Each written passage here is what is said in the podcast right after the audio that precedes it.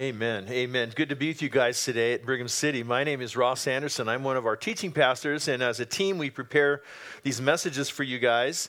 Um, and we've been doing the Ten Commandments, right? So, to, to kick off this, this is our last week in the Ten Commandments. To kind of think about this, I, I remember when my kids were little, and I, I wonder if you had this same kind of experience. Like, when your children were toddlers, if you've had kids, you know, you could put all the toddlers in a room with a bunch of toys Maybe it's a play date or something like that. And I remember my son, it could have been any of your kids, right, is playing with something and there's a couple other toys nearby. Kind of, he's not really interested in them. He's not really playing with them until another kid comes over, right? Another kid comes over and starts to be interested in that toy that my son's not even playing with. And suddenly he's very interested in that toy, very possessive of that, of that toy. He doesn't want to give it up. You know, he doesn't want anybody else uh, to have it. It didn't matter to him until it mattered to somebody else. And you know, but that's not just him. I mean, kids kids are are like that, and it's funny how we can really learn a lot about life from looking at our kids because what's going on in that room at that moment is an application of the 10th commandment. Okay, so here we are today at the very end of our series on this the 10 commandments and we're not we're not saying that you should have mastered any of these by now, right? We're all growing, we're all work in progress. But hopefully, we are growing in these principles for life. And here's the thing eh, that when you find yourself blowing it in any of these things, then we hope that you'll come running back to the grace of God and back to the mercy of God and, and allow Him to, to get you going again and, and just calling upon His strength and His mercy. But because eh, remember, we said at the very beginning that the commandments of God are a reflection of the heart of God. That the reason God gave us these principles for life is because He cares about us. He wants us to thrive and live a flourishing life. And this is the God, remember, who rescued Israel out of slavery in Egypt. And then He, when He had done that, He gave them this way to live, this new society, these, these uh, this framework for a rich and satisfying life. And so he wants to follow, he wants us to follow his commands so that we can have a, better life. And so today, we're actually going to end the series with the 10th commandment is a very unique commandment because it's not focused on anything that we do. It's not focused on, you know, don't do this or don't take this action, but it's really focused on our thoughts and our desires. And so the 10th uh, commandment is about coveting. Now, that's not a word that we use in everyday conversation. So I don't know how many times you've used the word covet in your life, you know. So let me just explain briefly what that means. It means when you want something that belongs to somebody else. When I want something that belongs to somebody else, or the corollary to that is when we live our lives unhappy because we don't really like what God has given us. We're unhappy with what He's given to us. And so those are two sides of the coin. And if you look at it in the thesaurus, you'll see the word coveting shows up near other words like envy or lust after or crave. And so that's kind of the idea that we're talking about in the 10th commandment. Now, that may not seem like that big of a deal to you because it's not taking away anybody's loss of life or, or some of the big consequences of some of the other commandments. But it, it, it really, when, we're going to see today as we dig into it that it really is an important principle, really important idea. In fact, the Apostle Paul tells us that in his experience, it was the 10th commandment that taught him that he was really a sinner. And so, um, what happened was that uh, he presumably, we know he grew up in a Jewish family, a religious family. So, presumably, as a boy, he'd grown up with all the Ten Commandments and probably had a, a, obeyed the first nine of them. But the tenth commandment taught him that desires also are sinful, even if you don't act on them. And so, they taught him that, that sin isn't just about outward actions, but we disobey God all the time, right? In our thoughts and our motives and our and our desires, our attitudes. And so, as Paul wrote the New Testament, he, he described how he became aware of his own envy and his ungratefulness and his malice, and then, he realized that he was violating the tenth commandment. So let's take a look at it with that in mind. Here it is in Exodus chapter 20, verse 17. You must not covet your neighbor's house you must not covet your neighbor's wife, male or female servant, ox or donkey or anything else that belongs to your neighbor. Now, again, this commandment was really uh, unique in the ancient world. If you look at all of the ancient religious and, and legal texts from the whole world around Israel, there's nothing quite like this at all. Why? Because this speaks to the intentions of our heart versus just actions. And so, how can a law prohibit what goes on inside your head? No, no human law can do that, but God's law can do that because God knows the intentions of our heart and He holds us accountable for those things. And so, the desire then, what that means is the desire for an action uh, makes us just as guilty as the action itself. When you wish you could do have something but you don't, then that's a violation of the 10th commandment. If I, I wish I could have their house, you know, I wish I could have his wife, then, then that's just as much a violation as if you never act on it at all. And so when that idea really sinks in, you know, that, that kind of hits all of us.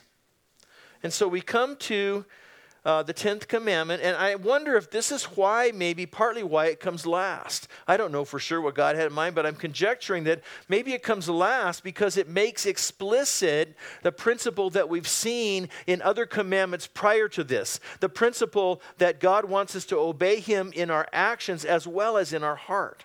And so we learned in this series, right, that when you say don't murder or don't um, steal or don't commit adultery and those kind of commandments, ultimately they go down to the very heart and not just the outward actions. And so the 10th commandment, coveting, kind of helps us understand that this is really ultimately, all of these are matters of the heart. And so you see the verse on the screen, verse 17, and it lists some items that might have been typical for an Israelite to covet. Okay, your neighbor's house, your neighbor's wife, um, male or female servant, ox or donkey. Uh, you know, in that culture, an ox or a donkey was a valuable thing. And so, uh, eh, but what about today? Now, you know, this is an, only an illustrative list because that last phrase in there kind of blankets everything else. He says, whatever else belongs to your neighbor, don't covet that either. So whatever you can put on the list, it still applies. So what I want to do today is, is look at this and, and see for a second how this might apply in our, in our culture, in our time today. So um, let's update it a little bit. So he says, You must not covet your neighbor's house. Well, that's kind of easy because we all live in homes and everybody always has. And so, what would that look like today? What kind of thoughts might that evoke for us today? Um, man, you know, they sure have a lot of nice stuff. You ever think that about somebody? I'm so tired of living in this neighborhood. We live in such a dump. Why can't I have a house like that one I see on HGTV? Right? Or how about you must not covet your neighbor's wife? You know, ever look at someone you say, you say, wow, she's really attractive. Why can't my wife keep herself up like that, you know? Um, wow, I, if only I'd married somebody like that, then I would probably be more happy right now. Or, or it works both ways. It's not just guys, you know. I mean, you could say, women, you could say, wow, look at her husband. He is so good with the kids and he can fix things, right? And he's, he's really helpful around the house. You know, why am I stuck with that guy that I ended up with, right? I, I'm, not, I'm not thinking of anybody in particular here, guys, okay? Or how about male and female servant, ox or donkey? You know, that's a little bit harder to apply in our culture today because I've never had a neighbor who had an ox or a donkey or a servant. But, but think about it like this. You think about maybe your car. You think, man, my car is such a beater. Man, that's not fair. He's got that car and I got this thing. Or you could think about, man, all our friends take these great vacations all the time and they're posting the pictures on Instagram. And, and, and we're, lucky, we're lucky if we have enough money to get to grandma's house, you know, up in Logan, right? That's our vacation, our dream vacation. We're going to go to Ogden this year. Woohoo! Or like, man, you think, man, I've got such a loser job. I wish I had her job. Or how about this one? I wish my kids were more like their kids, right? You ever flip that around too? What kids you go, I wish my parents were more like her parents, you know? I've got such a lame parents. She's got all the fun parents, and why can't my parents be like hers? Or then, you know, anything else, he says, anything else that belongs to your neighbor. That could cover a lot of things. You might think, think man, I wish I was smart like him. Or I wish if I, my life would be so much better if I was as pretty as she is. Or, you know, why can't I get a normal family? Or, you know, why can't I be as strong or as athletic as my friends? Okay, I heard that out there, right? So that's the thing about being a smaller campus, right? You know everything that's going on in the, you know, so I know there's a family that's going to have to start attending the 11:30 service from now on, you know, because they've kind of been exposed this morning, right?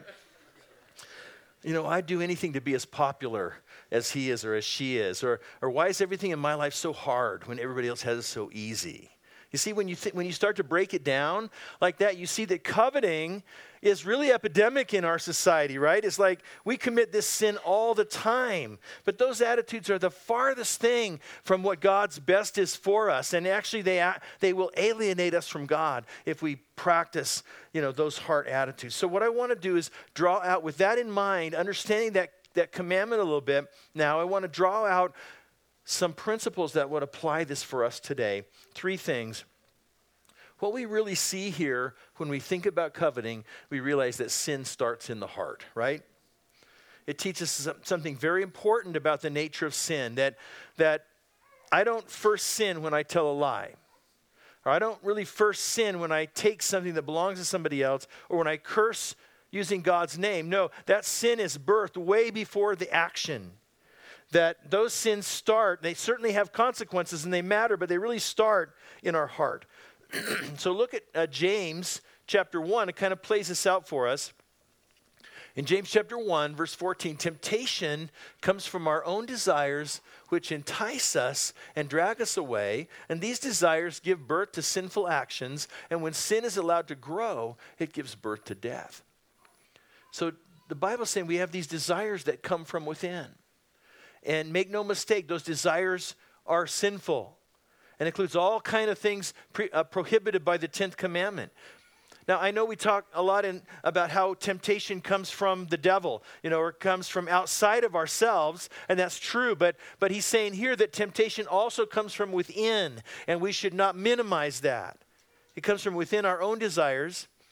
And what happens, he says, is that we, we let these these things kind of grow in, in our hearts and they start to get momentum and they start to get life and, and then they get their hooks in us they entice us and when, when he talks here about dragging us away then that's, that's really a, a fishing metaphor if you're a fisherman you, you know what he's talking about because it's when we bite on the hook we take the lure we bite on the hook we're stuck and you start to reel us in, right? And, and the, the sin starts to to drag us, to, to pull us in a direction that maybe we didn't really think we were going to go. And so the result ultimately then is those sinful desires give birth to sinful attitudes. So, for example, here's just an illustration of how that might work. Maybe you start coveting your friend's house and you wish that they didn't have it, but that you had it, all right? And so, and then what comes on the heels of that is maybe then you start being judgmental of them or you start bad mouthing them because you're bitter about what they have that you don't have. Or, or maybe then you start getting on your spouse and it becomes a, a, an issue between you and your spouse because you can't, you're not living in a place like that. And how come he didn't get a better job or, or she didn't go to work or whatever it might be? And then, then, so maybe then you start cheating your employer or cheating your clients or cheating on your taxes in some way to get a little bit more money so you can have that thing that you've desired in your heart. And you see that you've committed now a whole range of sins by now. And he says those sinful actions give birth then to, it says death. When you let that start to have momentum in your life, it, sin starts to take over more and more of your life, and that, that leads to, to different forms of death. That's nasty stuff. And again, you can see it with kids, right? I, I don't want to pick on my kids all the time, but, you know, there it is. Right? You see it with kids like when one kid on the street gets the brand new gadget, toy, gaming system, video game, whatever it is. Remember, I, I can remember way back, remember when all the kids had razors, razor scooters, and all the kids had, you know, NES and everything. I mean, once one kid got it, every kid in the street had to have it. No matter that yesterday they didn't even know it existed and they were perfectly content perfectly happy. But as soon as they see other people have, and it's not even about some of these products that they're not even that great of a product right? It's more about other kids have it, and so I want it. just because, just because other kids say that's coveting, right? And, and, we're no different than our kids. A lot of times we're just maybe more subtle about how we live that out, or, or, or we just want to make sure that, that people don't know that we have those desires. But James says, where it all begins is these desires within us. It begins with our covetous hearts. And so, this is a great opportunity to check what's going on within. What do I really desire in life? What do I really want more of in life? Because your desires are going to tell you how you're doing with God. Am I happy with my friend's success? Or am I jealous about it? Did it make me bitter? Do I focus on what I don't have or on what God has blessed me with? Am I all caught up trying to get what other people have in life, or am I caught up trying to pursue God and, and to live for Him and His purposes for me? So that's the first thing. We see something about the nature of sin, that it really begins within.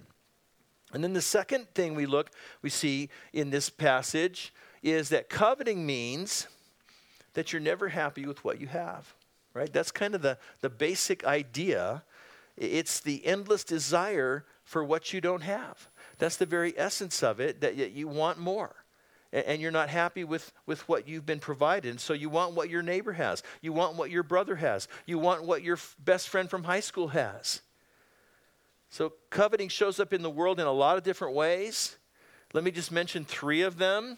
First of all, it shows up as an insatiable attempt to get more.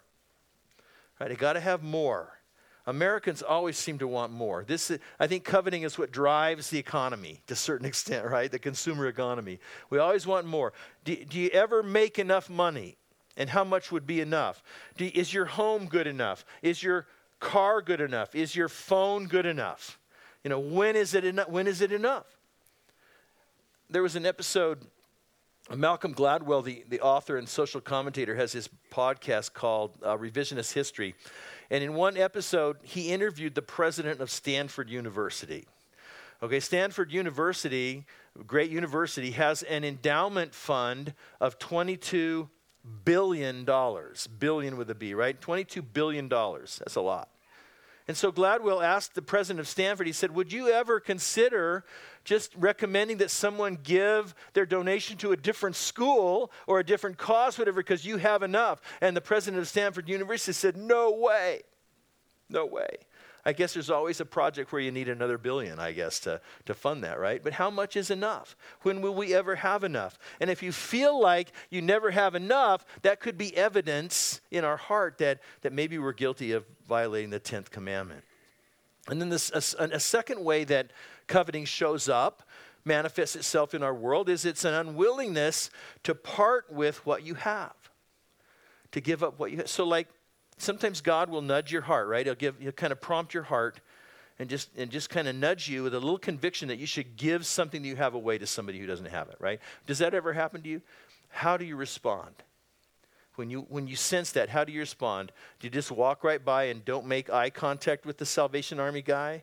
Or or you just like stuff it underneath and forget about it and start thinking about something else? Well, how we respond to that shows something about our heart, right? This stuff that we, we taught our kids, right? And we were taught as kids that always be willing, willing to share your toys, share what you have, be willing to, to help other kids when they need it. But as adults, we're often not any more willing to put that into practice than we were when we were kids, and our parents had to make us do it, right? So, are you willing to part with what God has given you in order to help others? Or is your focus on how much more you want to gain. Now, this is interesting. Different studies have shown this same fact over and over and over again. It's really an amazing fact. It keeps showing up all the time that the less people have, the more likely they are willing to share. Right? That seems a little bit counterintuitive, right? But studies have shown over and over again that poor, poorer people have give away a higher percentage of their assets of their income than richer people do. And you think the richer people, like, you know, they got plenty. They got way more than they need. Why don't they give more of it away? But that, you'd expect that to be the case. But really, poorer people give away more than richer people do as a percentage of their income. Saw an example of this. There's a, after 9 11, you know, the, it changed our nation in some ways. A pastor friend was at, at a conference, a pastor's conference over in Africa. And um, participating in that. And this one poor church in Sudan, you know, Sudan is not known for great wealth, right? And these Christians in Sudan came to this conference with a, bringing a cow. They wanted to donate this cow to the people of America to help them in their trouble. Wow, you know, by comparison, we have so much. We have so much, but how willing are we to hand over to others what God has blessed us with? And so that's the second way that coveting shows up. That first, it's an insatiable attempt for more. Second, it's an unwillingness to part with what you have. And then the third one, just briefly, is a constant grumbling over what you lack and a displeasure over what you have. So we all have that person in our life, right? You probably know this person who, like, is always quick to explain why everything they have just stinks. Well, let me ask, are you that person? You see, all of this adds up to a life of discontentment. Take a look again in the, in the book of James, how he addresses these heart issues. In James chapter 4, verse 1, he says, What is causing the quarrels and fights among you? Don't they come from the evil desires at war within you? You want what you don't have, so you scheme and kill to get it. You are jealous of what others have, but you can't get it, so you fight and wage war to take it away from them. Does that sound a little bit like your last family reunion? But seriously, just wait till grandpa dies. Or that rich aunt, you know, who doesn't have any kids. Wait till wait till that person dies who has some something to leave behind, and then watch the quarreling begin over who gets what. I've seen it many times in my life and in my ministry that a funeral or the time around it turns into a fight because people start lining up for what they think they should get and what they don't have and what they don't want somebody else to get instead of them. But this just isn't just about families, it's about relationships in the church as well. And so he says, when you're possessed by this jealousy that James is talking about here, then you're not happy for others. You're not happy for what they get. You don't think they deserve what they have. In fact, I think this is one of the very best tests to find out how much your heart is rooted in coveting or uh, really it's really a really good test for discontentment and that is this. How do you respond when somebody else is blessed with more? Maybe more than they have but the even bigger test is when they have get more than you. How do you respond to that? You know um, when somebody else gets a raise or a bonus at their job and in your job you didn't get anything or when somebody else pulls into the church parking lot with this brand new mega giant truck, you know, with all the bells and whistles. Oh, I see somebody looking around. Okay, all right. How did you respond when they drove up like that? Okay. Or how did you respond when somebody else posts on Instagram their pictures of their fabulous vacation they just got back from? Are you happy for them or are you jealous of them? You know, I like, if you know, if you know me much, you know one of my hobbies, I like to ride bicycles. And recently, just uh, this last week, a friend of mine told me about a brand new bike he got. Okay, it's a beautiful bike, man. It's a great bike. And my first thought was, that's not fair. I know how much you make. So that, how in the world, you know? I, I know what you make. How how did you get that? My second thought was kind of judgmental. And so it took me a minute to move from coveting that bike to move to being just kind of judgmental about his, his financial decisions to finally I got to the place where I was really glad for him and, I, and how much he would enjoy that and what a blessing that, that bike would be for him. But it took me a minute at least. Uh, man, that, that's kind of how it works. That's a test of whether coveting or discontentment is in our heart when God blesses somebody else. So here's what I'm saying if you're not content with what you have, it's a good sign that you might be guilty of breaking the 10th commandment, right? And so, what do we do with all this? What's the answer? Well, ultimately, the keys to overcoming coveting when, we, when it's happening in our heart, there's two things commitment, uh, I'm sorry, contentment and generosity, the two keys to overcoming coveting in our lives. How do we win this? Uh, do we just stop, how do we stop our hearts from doing it, right? Because it, it just seems like it's gonna, it just kind of flows up and wells up within us. How do we stop that? Well, do you just stop looking at people's Instagram feeds? Do you just stop watching HGTV? Well, actually, that might help, okay? That might help because things like that fuel our discontentment for, for, what we, uh, for what we already have. But here's the thing the real answer is not external, it's internal right? Because the real problem is not external, it's not about the circumstances. The real problem is internal. And we start winning over coveting when we put into practice these two principles from God contentment and generosity. So, contentment, start with that. That's the attitude that's the exact opposite of coveting. Because if you're content, if you're content, you don't covet what other people have because you're happy with, with what God has given you. A content person understands everything you have comes from God.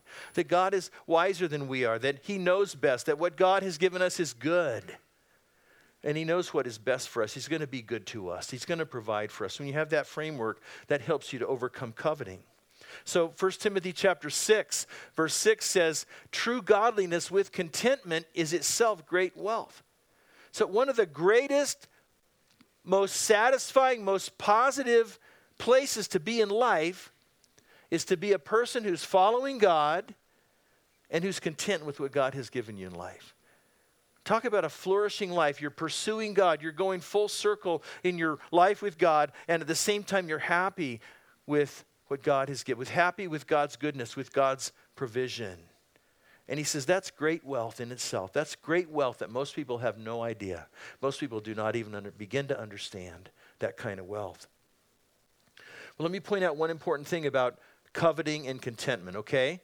That you might assume that coveting is more prominent among poorer people because they actually have less than other people have. And they might feel the need more acutely for what other people have because they're, they're living in maybe with more lack. But coveting happens at every economic level. There's never a place where you say, if only I had this amount of money, then I would no longer ever covet. Right? You could have a bank endowment of $22 billion, right, and still want more. So coveting can happen at any financial level. There's never a, a, an amount of money that makes you safe. But on the other side, then contentment can also happen at any economic level. You think, man, I, if only I had this much money, then I'd finally be content. But people with much less are content. We saw that in the illustration from Sudan and the cow, that, that, that contentment doesn't have a, a financial floor, and, and, neither does generosity. That's the second quality that we need to overcome coveting is generosity. Contentment is the attitude, and generosity is the way of life that goes with it, the, the practice that goes with it. So, the best way to fight that hunger and that craving for more is actually to give more away. I know that sounds backwards, right? That sounds very counterintuitive to many of us, but the more you give away, the less you desire. The more generous you are, the less you tend to care about money. And the less grip it has on you, and the less you worry about it. Now, I've found that to be consistently true in my life over the years. The times when I've cultivated generosity, I've had less care and less worry and less coveting. But it's also a principle that's expressed in the Bible here in 1 Timothy 6, just a few verses down. In, in verse 18, he says, Tell them to use their money to do good. They should be rich in good works and generous to those in need, always being ready to share it with others. So God tells us here what to do with our money. Can he do that? Sure, he can, right? And he tells us, he says, I want you to be generous with it. Be givers with it. And he says, if you want to set your heart on being rich, here's a kind of riches that you should go for. Here's the kind of wealth. He says, go and be rich in good deeds, good works. If you really want to be rich, go be rich in, in helping others and giving to others. And through that, then we, we start to receive his contentment. So I want to encourage you to be generous. And, and also, as Eric mentioned, I also want to thank you today for being generous. For those of you who are living a generous lifestyle, thank you. And thank you especially as you've included Alpine Church in that generosity. Because your financial contributions to Alpine Church help people in need in our own community and around the world. And the money that you give to Alpine Church helps people pursue God. And it helps us to launch new churches in places, in some of the most neediest places uh, around that need the witness of Christ in their neighborhoods. And your giving helps us reach more people with the love of Christ here, even in our own neighborhood, even here in Brigham City. Now, giving to your church is not the only way to be generous by a long shot, and God honors generosity no matter which direction you give it. Um, but if you're a Christian and if Alpine is your church home, then, there, then it makes sense to be generous within your church as well, okay? And again, Missions Week, what a perfect example of that. We, we just highlighted some of the different ways that, that you can be involved with Missions Week coming up and what a difference that makes, what a huge impact that makes. And so thank you for participating in Missions Week in one way or the other. But I just want to say, don't just, don't just leave generosity to once a year. Right? It's not just a Christmas thing, right? But it's a lifestyle, it's a way of life. Because here's what's happened not, not only will God use your generosity in the world around us to feed children and help refugees and plant churches and all the rest. Not only will God do that in the world around us, but God will use your generosity in your life He'll use it to change your heart from covetous to content. Now, you might think that this kind of extravagant trust in God is a bit naive, or maybe you're wondering, like, okay, can we really count on God to take care of my financial needs? If I become generous, if can I really count on God to provide the things I need? Is he going to come through? That's a very fair question. I think there's a lot of evidence that lines up to say the answer to that question is yes, that God will, that you can be content, you can be generous because, because God really will provide. How do I know this? Well, first, I know it in my own life, in my own experience. Uh, I've never seen God not provide, and, and, and He's led me to have the privilege of being able to, to be generous in many ways. But more importantly, I know it biblically because of the cross of Christ. You know, we talked today about all the, a lot of the things that we want and covetings about what we want, and even the things that we think that we need. But the greatest thing that we all need is to be reconciled with God, with our Creator. And the Bible says each one of us has this problem. The problem is called sin. Sin is any time that we go our way instead of God's way, anytime we fall short of God's standards, it's when we fail to do what God tells us to do, or it's when we do what God says not to do. Or as we've seen today, it's when our thoughts and our motives and our intentions are out of step with God's character. And so we're all guilty. The Bible tells us that our sin separates us from God. And that's a scary place to be. That's not where any one of us wants to be in this life, and certainly not in eternity to be separated from God. Well, Jesus came to pay the penalty for our sins. That's why he was born that first Christmas. That's why he went to the cross. His death paid in full our sins of every kind for those who trust in him. And it, you know what? In that action, the Bible says that's how God demonstrated his love for us. That's how we know God will take care of us, that God will provide for us, because he made that sacrifice for us. He paid that price for us. And in that, he left no doubt about his love and his care and his provision. When we doubt God's care, we just say, look back to the cross. And go, oh, yeah. Oh, yeah. And so I want to encourage you to trust Him today. Trust Him with your life, trust Him with your eternity. And if you're not sure where you stand with God, then come talk to us about that. There's no more important decision that you could make in life. But here's what I'm saying when you look at that and you see how much God has done for us and how much He loves us, that we see, man, I have every reason to trust Him with everything else too. I have every reason to be content with what I have and to be generous with what God has given because I see his incredible love. Let's pray together. Father, thank you so much for your grace and your mercy to us that you demonstrated through the cross. And as we come, man, it's a, it's a great time of year to think about this message because we're looking around, we're thinking about people are buying stuff right and left. As we give gifts and we receive gifts, and there's so much commercialism right now, God, in our culture, that we're, we're we feel those, uh, those desires. We feel those, those intentions within our heart to say, I want more, I want more. And so, God, help us to be content. Help us to be generous. We need you to change our heart, change it from the inside out, we pray.